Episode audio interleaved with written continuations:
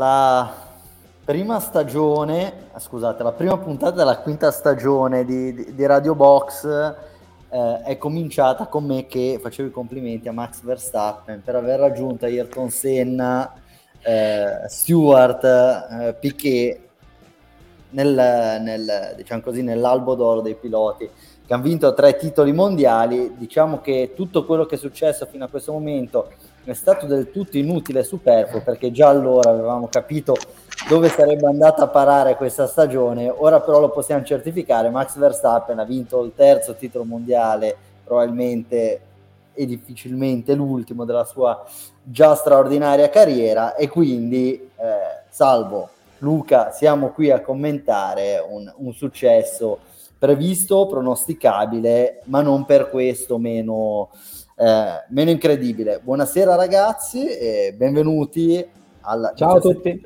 Puntata ciao. Di Radio Box. Allora, che gara abbiamo visto? Poi entreremo nei dettagli dopo la sigla. Che weekend abbiamo visto, anzi Salvo? Ma è un weekend...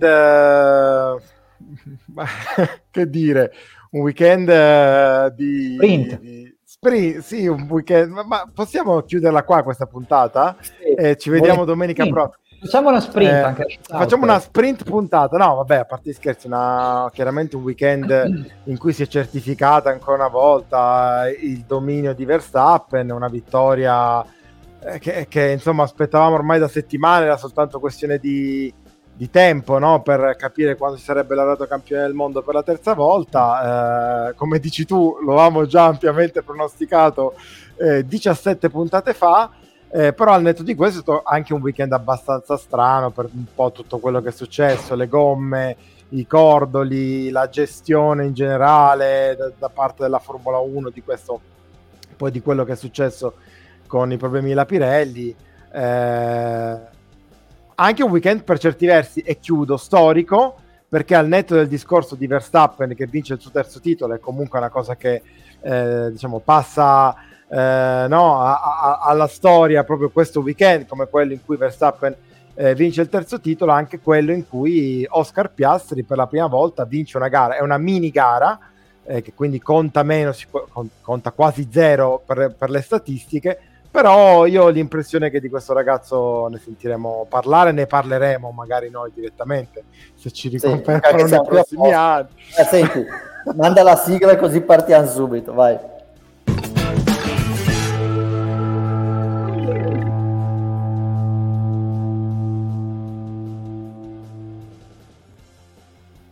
Luca, abbiamo in questo weekend, l'abbiamo detto, c'è stata la certificazione di un qualcosa che sapevamo già ormai da diversi mesi.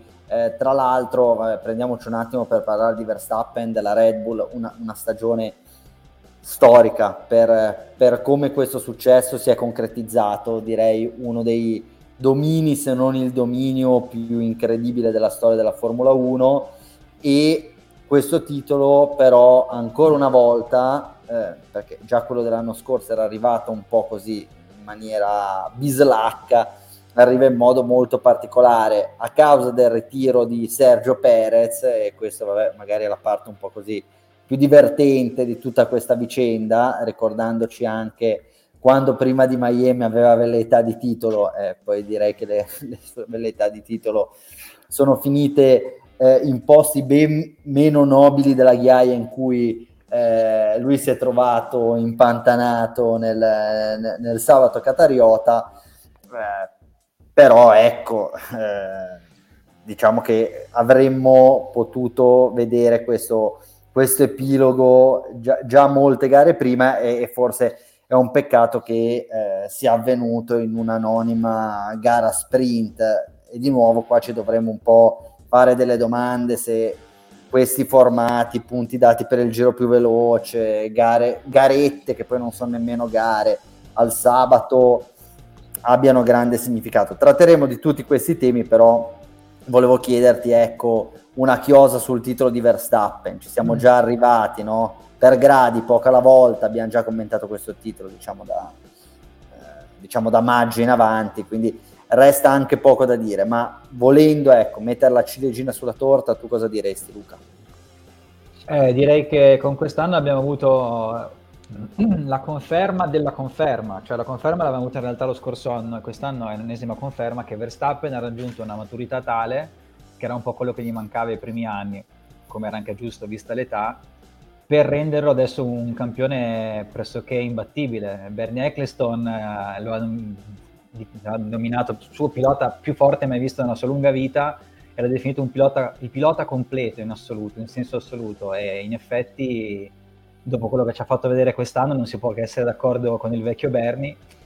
E niente, comunque anche oggi alla fine, se vogliamo, ha dimostrato di essere quel cannibale che ci aveva già fatto vedere, perché il giorno dopo aver vinto in quel modo il terzo titolo consecutivo si è andato a prendere la vittoria senza nessun patema, si è preso anche il giro veloce, ha vinto come se dovesse prendere assolutamente quei punti per tornare in lotta per il mondiale, quindi neanche un calo di prestazioni, neanche postumi da eventuali festeggiamenti nel sabato sera di Lusail, e quindi ancora una volta chapeau al buon Max, che obiettivamente, come ha detto Hamilton, siamo un po' nel decennio di Verstappen, perché veramente, ragazzi, qua se la Red Bull non sbaglia macchina abbiamo un pilota che segnerà una lunga epoca della Formula 1.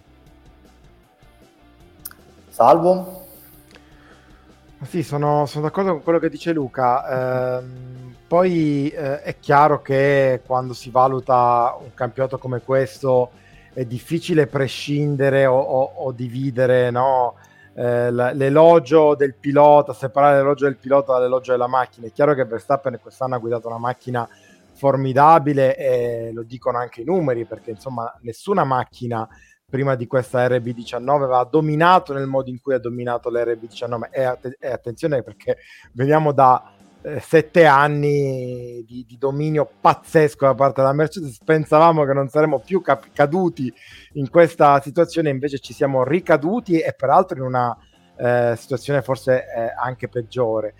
Però ecco, secondo me c'è un dato che è abbastanza indicativo di quella che è la forza di Verstappen.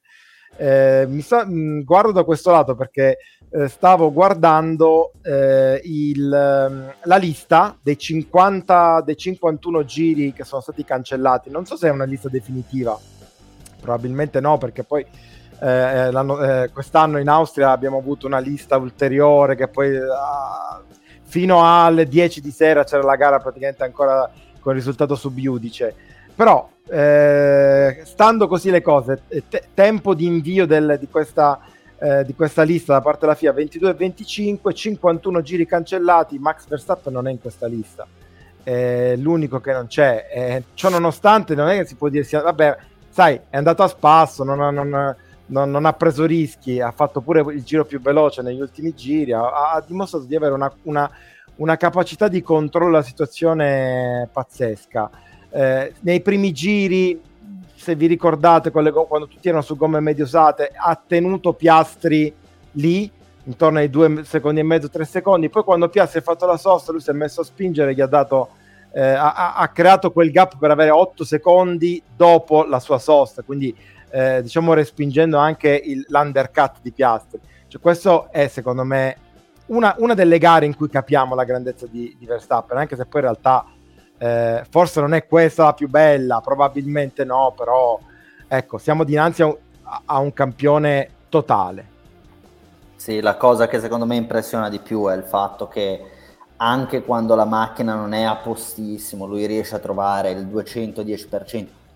In gara dà l'impressione di avere quella visione, quella capacità di Alonso, forse con qualcosa in più.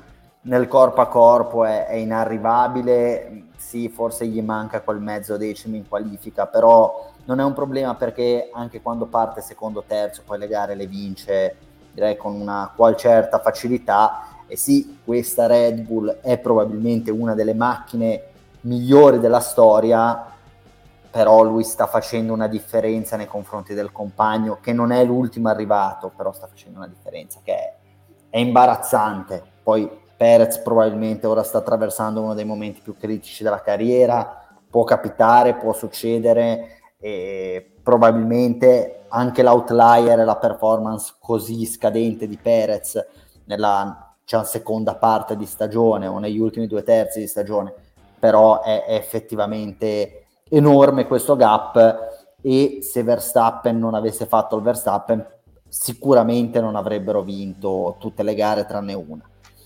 quindi tantissimo del merito secondo me va lui. E la differenza che io noto personalmente nei confronti dei vari Hamilton, Schumacher eccetera eccetera è proprio la differenza abissale che c'è tra lui e i compagni di squadra. E per quanto Hamilton abbia devastato Bottas, però forse non in maniera così evidente come è successo nelle ultime 10-15 gare quest'anno. No, 15, mi verrebbe da chiederti 10, ecco. Mi verrebbe da chiedervi se a questo punto non ci sia per certi versi forse da rivalutare Bottas, o come posizionare forse Bottas rispetto a Perez. Chi dei due è un pilota migliore? Io fino a quest'anno avrei detto senza grossi dubbi Perez, però io non ho dubbi, dubbio mi viene. Posso dirti Perez perché è più completo, Perez perché sa difendere, Perez perché sì, poi adesso chiaramente è ingiudicabile, no? Ok, però diciamo che tante situazioni in cui Perez ha fatto la differenza, Abu Dhabi 2021, ma anche in Turchia 2021, Bottas non è mai stato in grado di fare nulla del genere. E probabilmente come team, come situazione, come protezione da parte di Toto Wolff, Bottas, nonostante avesse delle grandi difficoltà nel confronto con Hamilton, però non si trovava in un ambiente così ostile. Perez ora secondo me si è messo, anche dicendo delle cose assurde, in una situazione un po' ostile, e quindi sta secondo me pagando tutto quello che è far parte di quel team lì e non chiamandosi Max Verstappen. Però secondo me Perez continua a essere un pilota migliore, più completo di Bottas, però ecco. Sono d'accordo, però ecco, oggi se guardiamo questo 2023 stiamo vedendo un super Albon, addirittura sto anche accostato alla Ferrari come possibile sostituto di Sainz o Leclerc, se no di questi due non dovesse rinnovare. Ecco, non dimentichiamoci che Albon è stato annientato allo stesso modo di come è stato annientato Perez, e prima di Albon addirittura anche Gasly, che oggi è considerato comunque un pilota forte, uno diciamo di quelli che hanno assolutamente diritto di cittadinanza in Formula 1, e invece anche lui è stato massacrato da Verstappen, e non era questo Verstappen, ma lui li ha annientati tutti, tranne Sainz, e comunque lui aveva anche Sainz cioè l'ha battuto ma non l'ha annientato, ecco, sì. Mettiamola così, sì. E per mettersi dietro Ricciardo ci ha messo un anno e mezzo in cui comunque Ricciardo all'epoca era probabilmente il miglior pilota della Formula 1, dei primi 2-3 che correva, ne aveva 26-27 anni e lui ne aveva 18-19, quindi lì secondo me sta un po' tutta la differenza, ma stiamo parlando di uno dei più grandi di sempre. Poi aspettiamo che finisca la carriera, vediamolo anche magari di nuovo in delle situazioni di difficoltà, però secondo me anche gli anni 2019-2020 lui aveva corso in maniera fantastica e sarebbe già stato pronto per vincere il titolo. Allora ha dovuto aspettare un po' di più, però vediamo, ma siamo davvero di fronte a uno dei più grandi, e come ha detto Luca, se Red Bull continua a fare una macchina che è o la migliore o la seconda migliore, ma non così distante dalla prima, lui rischia di vincere i prossimi 2, 3, 4 X titoli, quindi vedremo. Ragazzi, su Verstappen, come abbiamo detto, abbiamo già iniziato a parlare, diciamo, è da anni che parliamo di lui, quindi secondo me ha anche poco senso, no, mettersi qua a continuare a parlarne, ne avremo un modo di parlarne dopo la prossima gara, dopo quella successiva, eccetera, eccetera. Forse la cosa più interessante di questo weekend è stata nuovamente questa gestione pasticciata, estremamente pasticciata da parte della federazione, che è risultata del tutto impreparata, una situazione che poteva essere ampiamente prevista, credo, no? Il fatto che i cordoli creavano dei grossi problemi agli pneumatici, quindi c'è stata tutta questa situazione per cui i team erano obbligati a non utilizzare un treno di gomme per una distanza superiore ai 18 giri. Salvo, chiederei a te come sei arrivati a questa decisione, c'erano altre soluzioni? Perché francamente questa gara corsa con un regolamento diverso da qualsiasi altro regolamento mai adottato nella storia della Formula 1, non dico che sia stata una farsa, ma cosa abbiamo visto? Beh, c'è da dire che i risultati non credo che sarebbero stati molto diversi nel caso di regolamento stabile, quindi se non altro dal punto di vista dei risultati finali non credo che nessuno possa recriminare per questa scelta. Poi sì, forse probabilmente l'unica vera cosa che si poteva fare era annullare la gara, perché dinanzi a un problema di sicurezza di quel tipo lì o annulli la gara o provi ad andare avanti. Secondo me hanno fatto bene ad andare avanti. Il regolamento non mi è piaciuto, io sentivo anche in telecronaca che si diceva magari non 3 sosse obbligatorie ma almeno 2. Io trovo che insomma che ci sono sì sicuramente delle gare con 2 sosse che sono più divertenti di gare con una sosta, ma ci sono anche gare con una sosta che sono molto belle da vedere, e ci sono gare a 3 soste come questa che sono assolutamente inutili, per cui dipende poi più che altro dai circuiti, dipende dal tipo di bagarre che c'è in pista. Cioè immaginiamoci ci fosse stata una situazione tipo 2021, no? Con Verstappen e Hamilton che se la giocano. Secondo me avere una gara con 3 soste così sarebbe stata anche brutto, perché avrebbe anche un po' macchiato o sporcato la bellezza di quella lotta lì, che era una lotta veramente giro su giro, millesimo su millesimo. Avere 3 soste probabilmente avrebbe un po' rovinato lo spettacolo, però sì, diciamo che poi alla fine la scelta è stata quella giusta. Io la cosa che invece critico, e qua bisogna trovare una soluzione perché sennò non ne usciamo, e la Formula 1 lì sì che diventa una farsa, è legata al problema dei track limit. Cioè è diventata una barzelletta, cioè vedere i piloti che escono per 5 centimetri va bene in qualifica, ma in gara poi abbiamo, cioè Perez si è preso 3 penalità. Su questo però, Salvo, ti dico una cosa, è peggio per lui perché Verstappen non è andato mai fuori. Certo. Austria è partito 18esimo dove è partito perché di nuovo non è riuscito a fare una curva, cioè faceva le curve dritte. Anche qua fondamentalmente la regola è uguale per tutti. Io sono d'accordo, non è la regola migliore, non ci si avvicina nemmeno, però ad oggi qualsiasi altra soluzione probabilmente sarebbe una situazione di compromesso. Allora qualche volta accetti che i piloti escano in qualche curva sì, in qualche curva no. Qua dici c'è la linea, a me personalmente non piace, considererei il cordolo come pista, eccetera eccetera, però poi si aprirebbe tutta quella discussione che abbiamo già fatto. Sì, però allora facendo così tu sposti solamente di 1 metro, 1,5 metri quello che è il limite della pista, ma i piloti andrebbero più larghi. E poi si riparla dei limiti fisici, però i limiti fisici non vanno bene per motivi di sicurezza perché altre categorie non possono correre.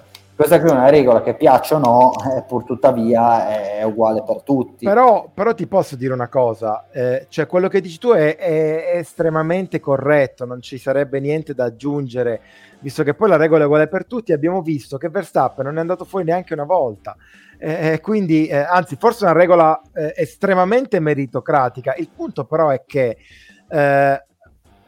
dico, adesso lasciamo stare il caso del Qatar nello specifico, perché c'erano 2 curve in cui se andavi sul cordolo pur restando in pista creavi un danno alle gomme, quindi qua c'è stato un po' un problema di sicurezza e va bene. Però una pista del genere ha un limite fisico che è quel cordolo lì fatto in quel modo, per cui come è successo per esempio 2 anni fa, se vai oltre e poi rientri danneggi la macchina. Ma a quel punto ma perché non considerare il cordolo pista? Perché tanto se vanno oltre fanno dei danni, non è conveniente, perdono del tempo, ci sono 2 dita di sabbia fuori, quindi cioè qui secondo me in certe situazioni è un po' come se la Formula 1 si volesse a tutti i costi complicare la vita. Cioè ufficio complicazioni affari semplici, ci sono delle piste dove c'è il muro e lì vabbè non ci sono chiaramente problemi di track limit, ma ci sono delle piste dove un limite bisogna trovarlo. Ora chiaramente il problema si pone per esempio molto spesso in Austria, dove i cordoli sono piatti, ma una pista del genere dove i cordoli non sono piatti e talmente non sono piatti da creare un danno alle gomme, ma lascia la possibilità di andare sul cordolo, perché c'è quel limite fisico lì e i piloti quando salgono sul cordolo lo sentono, perché hanno delle vibrazioni, sentono il rumore delle gomme sul cordolo. La linea, poi ripeto, non sarebbe servito a niente in questo weekend perché curva 12 e curva 13 c'era il problema del cordolo, hanno dovuto spostare il limite, ok, però il problema c'era già da venerdì mattina, cioè i track limit così si erano intuiti già da venerdì mattina, tant'è vero che il problema dei track limit c'è stato in qualifica prima ancora che si scoprisse che quei cordoni lì fossero dannosi per le gomme. Quindi io ripeto, mi sembra certe volte che la Formula 1 si dia la zappa sui piedi, sia proprio tafazziana certe volte la gestione.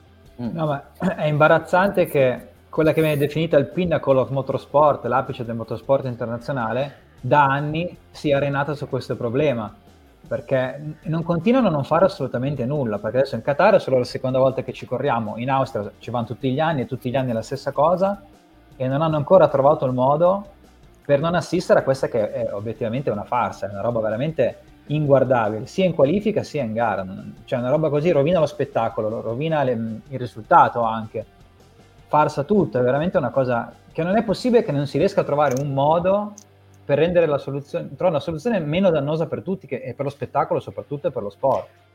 Ma poi cioè si parla sempre del fatto che sarebbe costoso per le piste modificare ogni volta che arriva la Formula. Non è vero, cioè è vero che è costoso, ma le piste questo problema molto spesso non se lo pongono. Il Qatar per che da 10 anni ospita la MotoGP, al primo anno in cui davvero la Formula 1 è arrivata, cioè quest'anno, perché il 2021 era un ripiego, ha distrutto tutto e l'ha rifatta da zero, non ha cambiato il layout, però hanno rifatto tutto, cioè quindi probabilmente creare una strisciolina di ghiaia, di terra al di fuori del cordolo non avrebbe creato nessun tipo di difficoltà agli organizzatori del Qatar.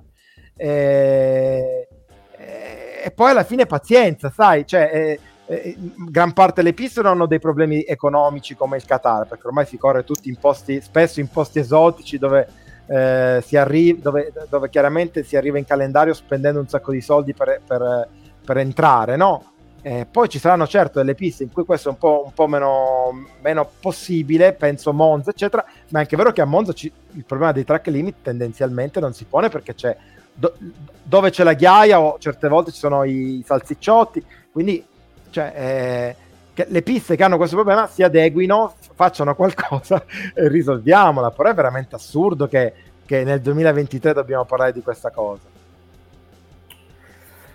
Yes, va bene, ok, no, è chiaro che non è ideale quello che abbiamo visto, non è nemmeno così semplice trovare una soluzione, però voglio dire, come giustamente è stato detto, Formula 1, i vari promoter, gli organizzatori dei Gran Premi, i team hanno possibilità economiche, teste, neuroni per addivenire a una soluzione che sia migliore di quella che abbiamo visto quest'oggi.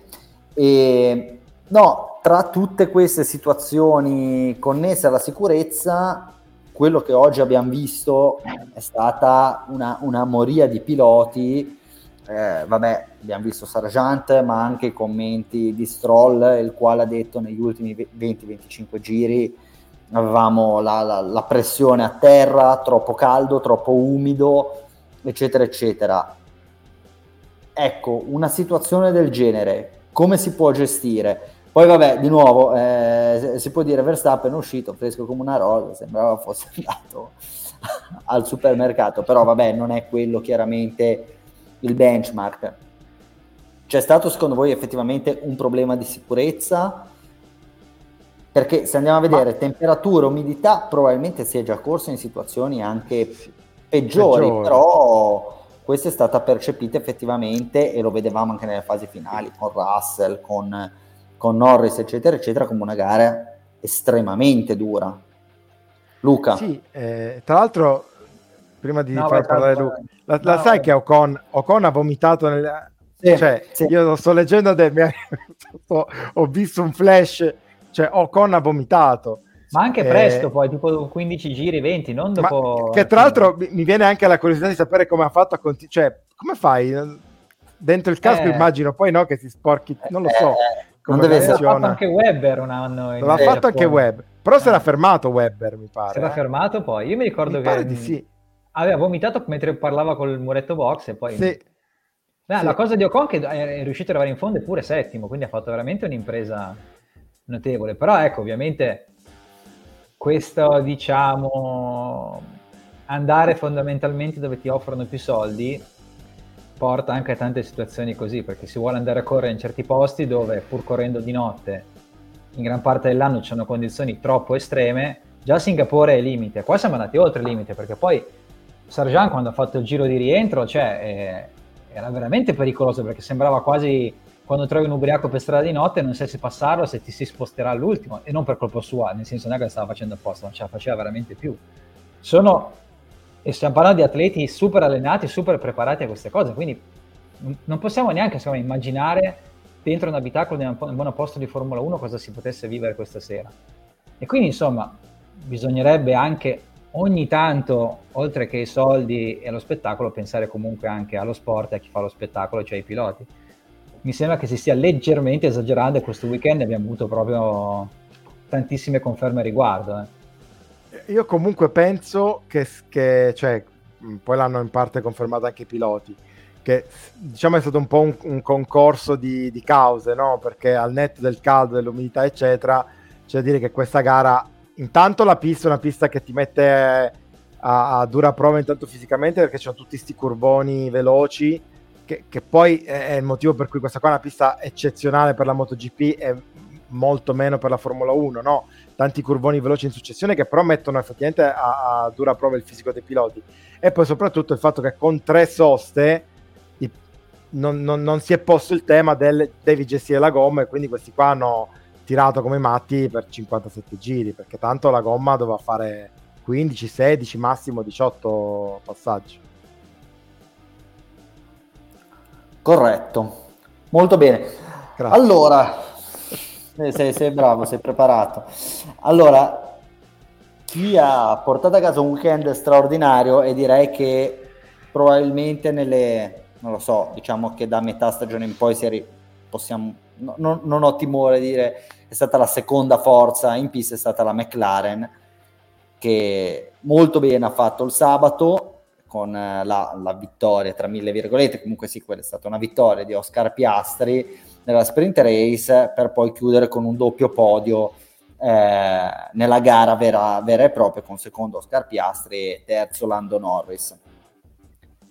Salvo, ti aspettavi una McLaren in grado di risalire così velocemente e di confermarsi a questo livello per così tanto tempo? Perché ormai sono svariati mesi che sono su questi livelli, e più che altro di farsi trovare così vicina alla vittoria in più occasioni, perché a Singapore avrebbero potuto vincere, comunque non ci sono andati lontanissimi, qua sono stati molto vicini, in altre occasioni non sono andati troppo lontani dal comunque creare un certo tipo di fastidio a Verstappen. No, non mi aspettavo una McLaren di questo livello, perché se guardiamo veramente quello che hanno fatto nelle prime gare, sembrava un team disperso, e forse ne parlavamo così in quella famosa prima puntata, sì, in cui già davamo campione del mondo Max Verstappen, ma dicevamo che la McLaren era un disastro, e comunque in generale quando tu cambi una macchina in corso d'opera, è vero che ti aspetti dei miglioramenti, anche gli ingegneri dalla McLaren si aspettano dei miglioramenti, ma non credo che si aspettassero di diventare seconda forza in pista e di essere poi così, di fatto, poi così vicini a Verstappen, anche se secondo me lo sono più sul giro secco che non sul passo gara, dove poi oggi io ho avuto l'impressione che Verstappen abbia veramente giocato, non si sia preso nessun tipo di rischio, quindi secondo me i 5 secondi di gap sono abbastanza bugiardi, o comunque non ci dicono tutto. Però mi aspettavo, dopo le ultime gare, di vedere una McLaren assolutamente di questo livello anche in Qatar, perché poi di fatto il Qatar ha delle caratteristiche simili, se vogliamo, a Suzuka, non tanto per le variazioni altimetriche, ma per il fatto che ci sono questi curvoni veloci in successione senza dei rettilini molto lunghi, di fatto ce n'è soltanto uno, e per cui dal punto di vista del carico aerodinamico la pista era molto molto simile a Suzuka, allora sono andati fortissimo a Suzuka e mi aspettavo che andassero forte, tanto forte anche qui. Luca? Sì, è una bella novità questa McLaren, perché obiettivamente sta diventando la seconda forza del campionato, quasi in grado di dare fastidio anche a Verstappen, e diciamo che ci voleva, quasi dispiace che non sia così dall'inizio dell'anno, e non solo la macchina, perché comunque l'altro punto di forza della McLaren è avere una coppia di piloti giovani ma che si sta dimostrando di altissimo livello, e questo anche in ottica futura è molto importante, anche se poi se andiamo a vedere la carta d'identità in realtà Verstappen ha solo 2 anni in più di Norris e 4 in più di Piastri, quindi da quel punto di vista non cambia così tanto, però comunque hanno una gran bella coppia di piloti, e l'abbiamo visto su Suzuka e l'abbiamo visto di nuovo qua, e quindi attenzione, perché comunque Norris ormai lo conosciamo, Piastri è al primo anno e sta facendo cose che per un rookie, che da un rookie non vedevamo da diverso tempo, quindi attenzione veramente alla McLaren. Sì, ti posso fare una domanda? Forte, però vai pure, vai. Secondo voi, visto che poi adesso la McLaren è seconda forza abbastanza chiaramente, abbiamo detto anche abbastanza sorprendentemente vicina a Verstappen, mancano 5 gare, non tantissime, riusciranno a vincerne una, secondo voi? Spero di sì. Vabbè, ormai... quello sì, tutti speriamo, chiaro. Se ci fosse stata la perfect season on the line, avrei a quel punto lì quasi quasi tifato per la perfect season. Sì, potrebbero farcela. Austin potrebbe essere una possibilità, volendo. Probabilmente il Messico no, Brasile chissà, Abu Dhabi difficile, però... loro diciamo sono sembrati più attrezzati, però ecco, lascio la parola a Luca.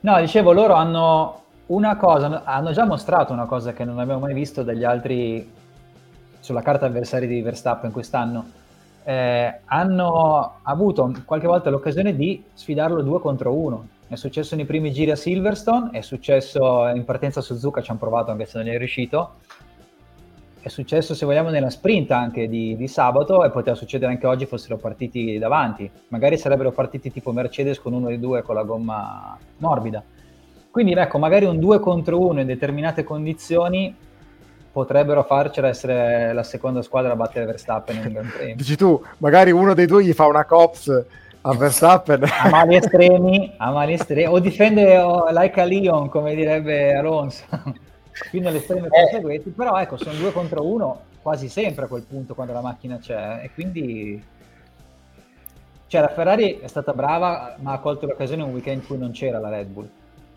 La McLaren invece qui stiamo parlando di provare a farcela in un weekend in cui Verstappen c'è.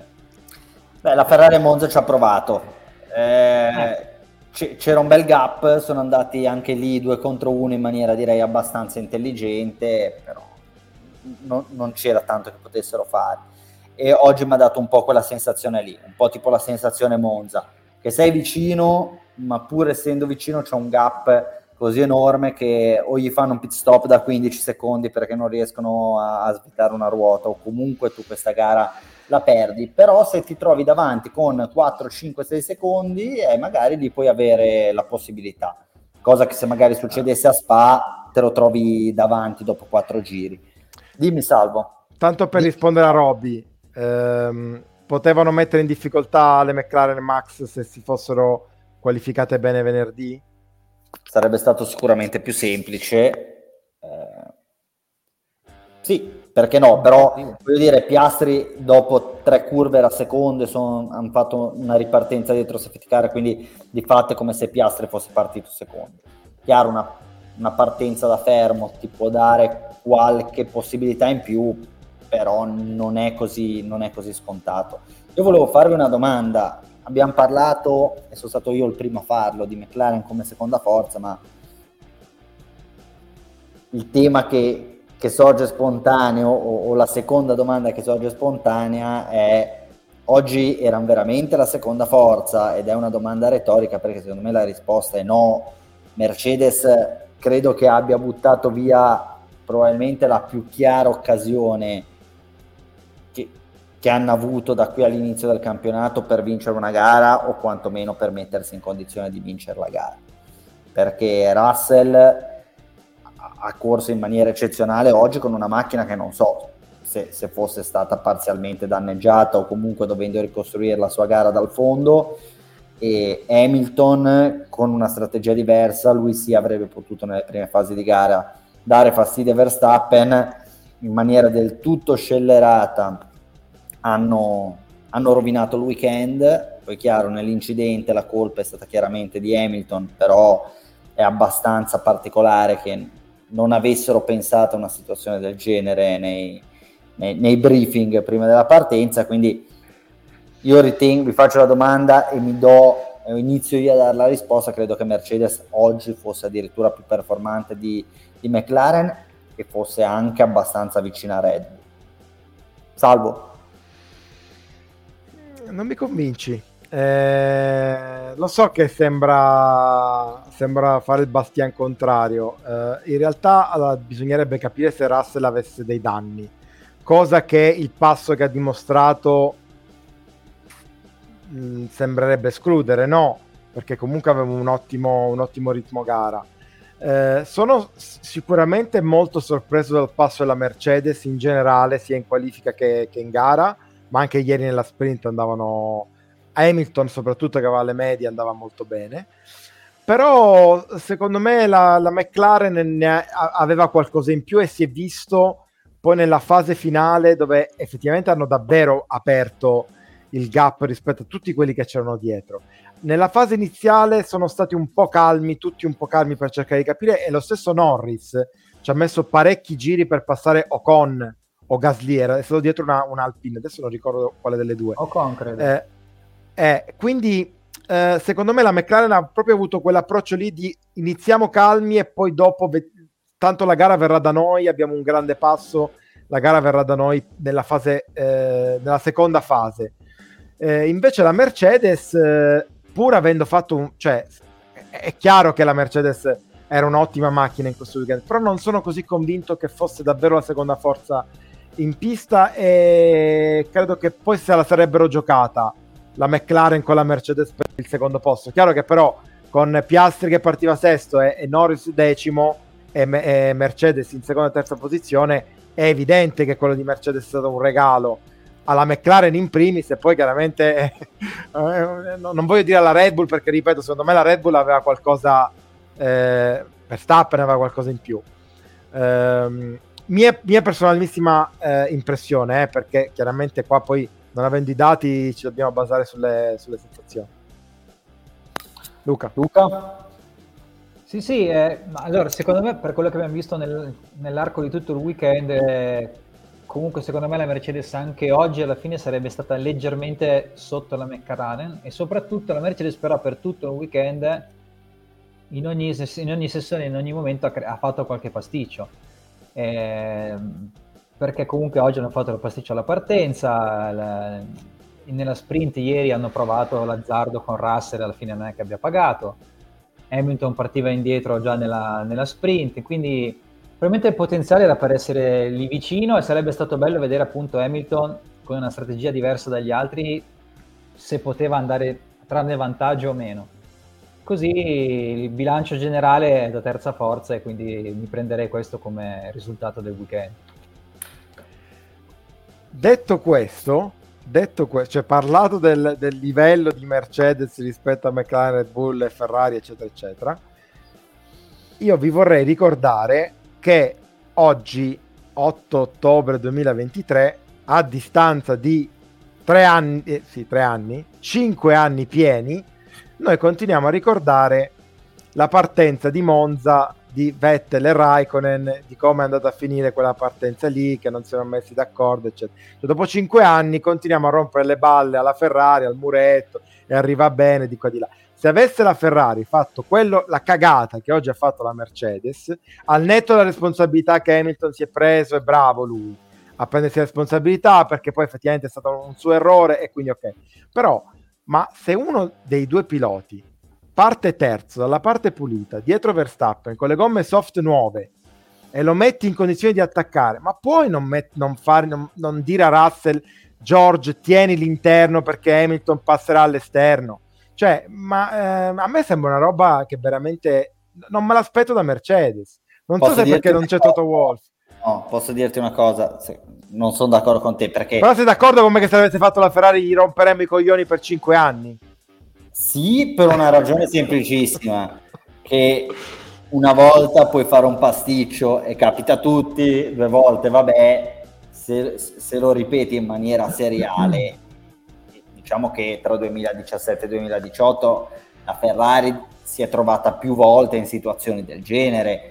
Singapore dell'anno prima, Monza, lì era l'ultima chance che avevano per vincere il titolo e hanno licenziato il pilota che ha fatto la pole praticamente la mattina della gara, cioè, quindi lì tutto sbagliato. Qua è, ragazzi, non vinciamo una gara da 2 anni, forse oggi abbiamo una mezza possibilità, proviamoci. Allora, il tema è che Russell è partito come una fionda dal lato sporco della pista con delle gomme che erano una mescola più dura.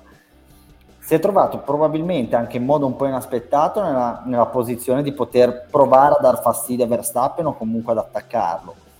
Lì il tema è, non è che se te le gomme più fresche e fondamentalmente parti peggio del compagno o come il tuo compagno, nonostante la differenza di mescole, tu hai il diritto di traiettoria.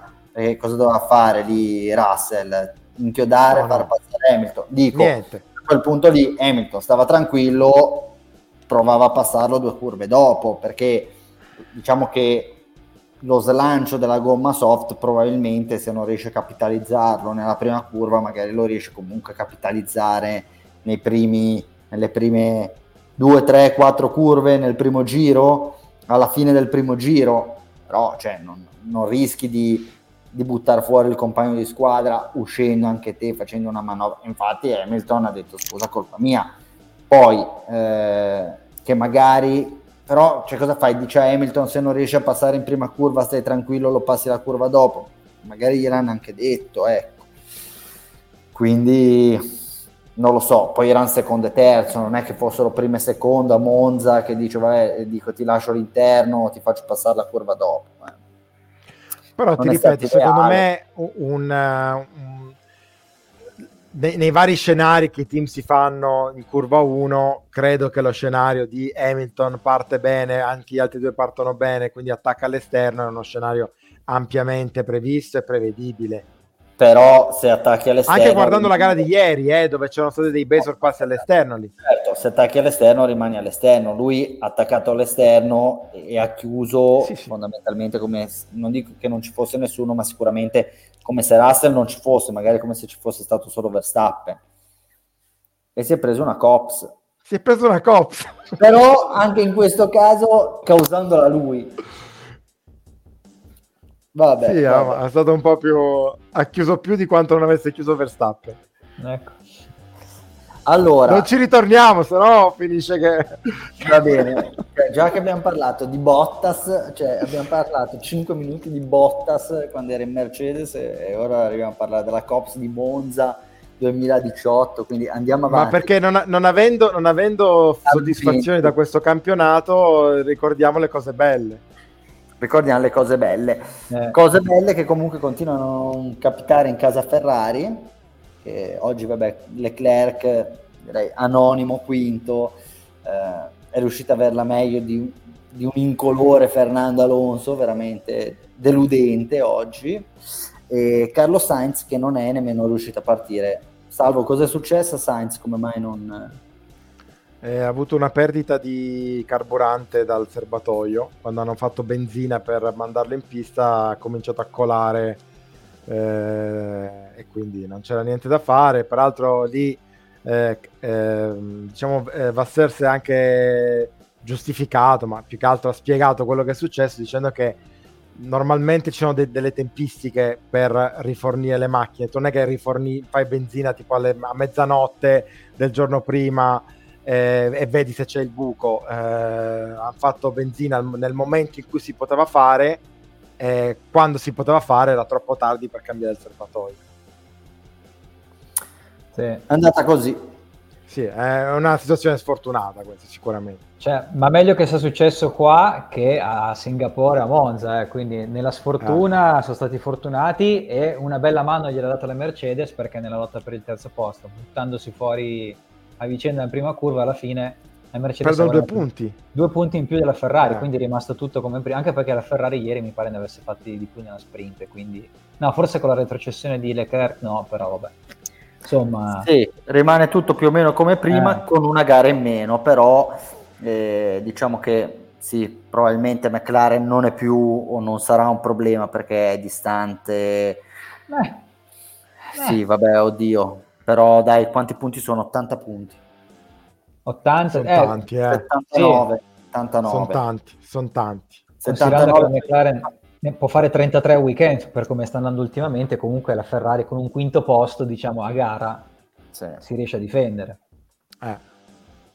Yes. Quindi, insomma. Però chi perderà la posizione invece un'altra è la Aston Martin, visto che parlavi di Alonso. Sì. Più che altro in casa Aston Martin hanno il loro Sergio Perez, che è Lance Stroll, perché è però il capo della baracca, e questo rende la questione ancora più. E però è il capo della baracca, però ha dato segnali di nervosismo o comunque di malessere importanti venerdì, quando prima ha spintonato il preparatore atletico, poi ha risposto veramente in un modo raikoniano da chi non è Raikkonen alle interviste dopo la precoce eliminazione.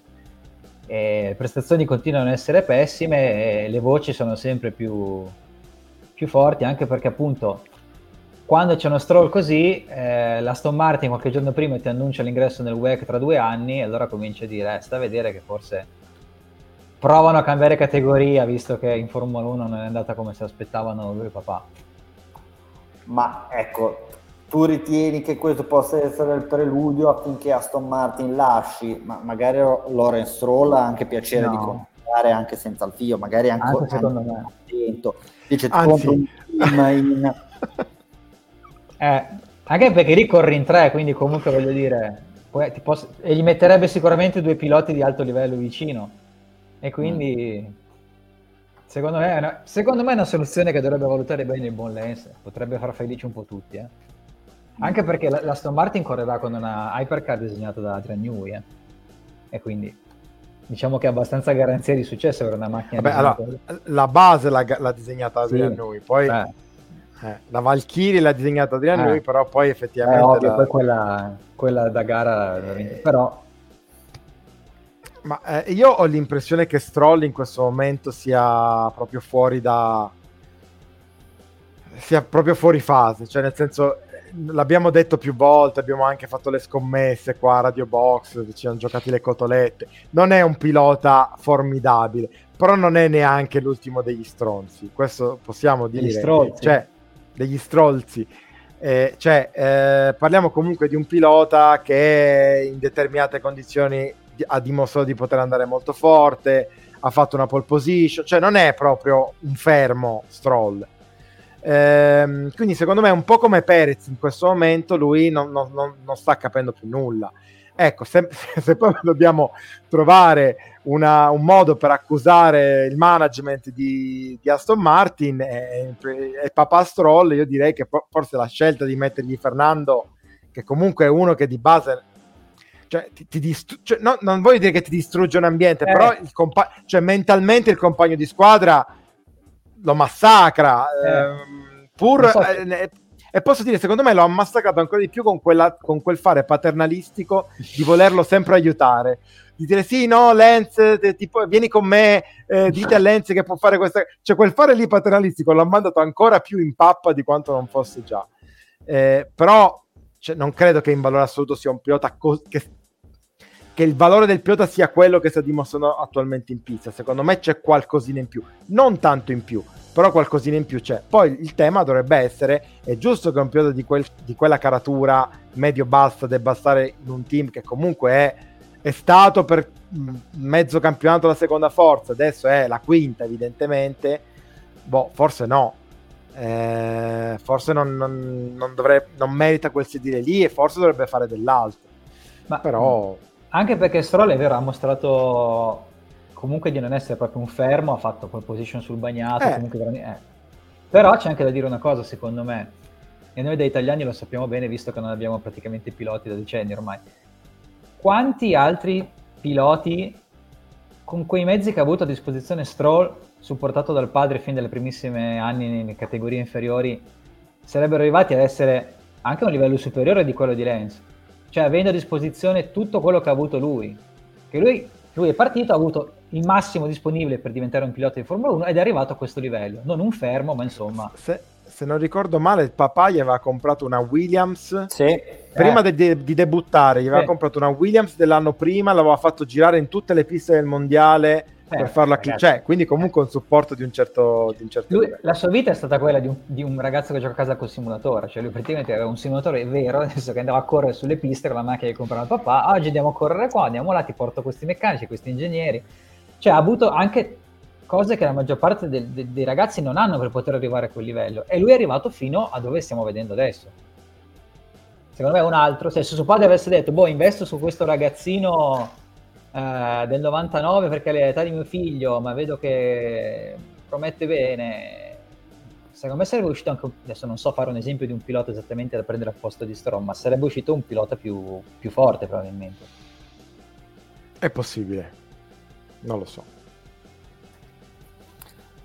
Comunque lui per prima cosa deve ritrovare se stesso, deve capire un po' in che... Anche mio padre mi comprò una pera. Una pera, Will. Vabbè, ognuno c'ha i suoi, non è che... Vabbè, ragazzi, non so, abbiamo i calcoli. Abbiamo i calcoli, sono dalla NASA, dalla Danimarca. NASA. Spelliamo i calcoli.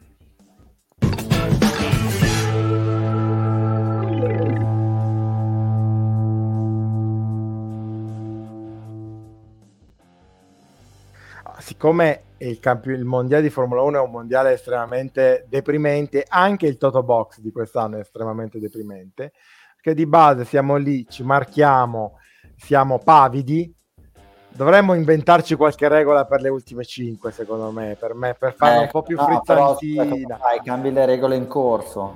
Vabbè, lo fanno in Formula 1, non vedo perché. Chi sei? Non rispettiamo gli orari qua, E detto questo, comunque Alberto, hai fatto 6 punti, hai beccato Verstappen vincente, Piastri sul podio ma nella posizione sbagliata, terzo. Luca fa 7 punti perché becca Verstappen e Norris terzo, quindi avevi messo Perez secondo, quindi ti avvicini, vai a meno 9 dalla vetta. Io faccio 6 punti perché prendo Verstappen e Norris ma nella posizione sbagliata. Invece Simo continua nella sua, diciamo, tendenza a restare ultimo, fa 5, cioè nel modo più semplice possibile, indovinando soltanto il vincitore Verstappen. A questo punto, tra l'altro mettendo sempre lo stesso errore, mettendo tipo delle Ferrari sul podio, se non so. Leclerc e Hamilton, esatto. Ha portato anche bene, tra l'altro. Esatto.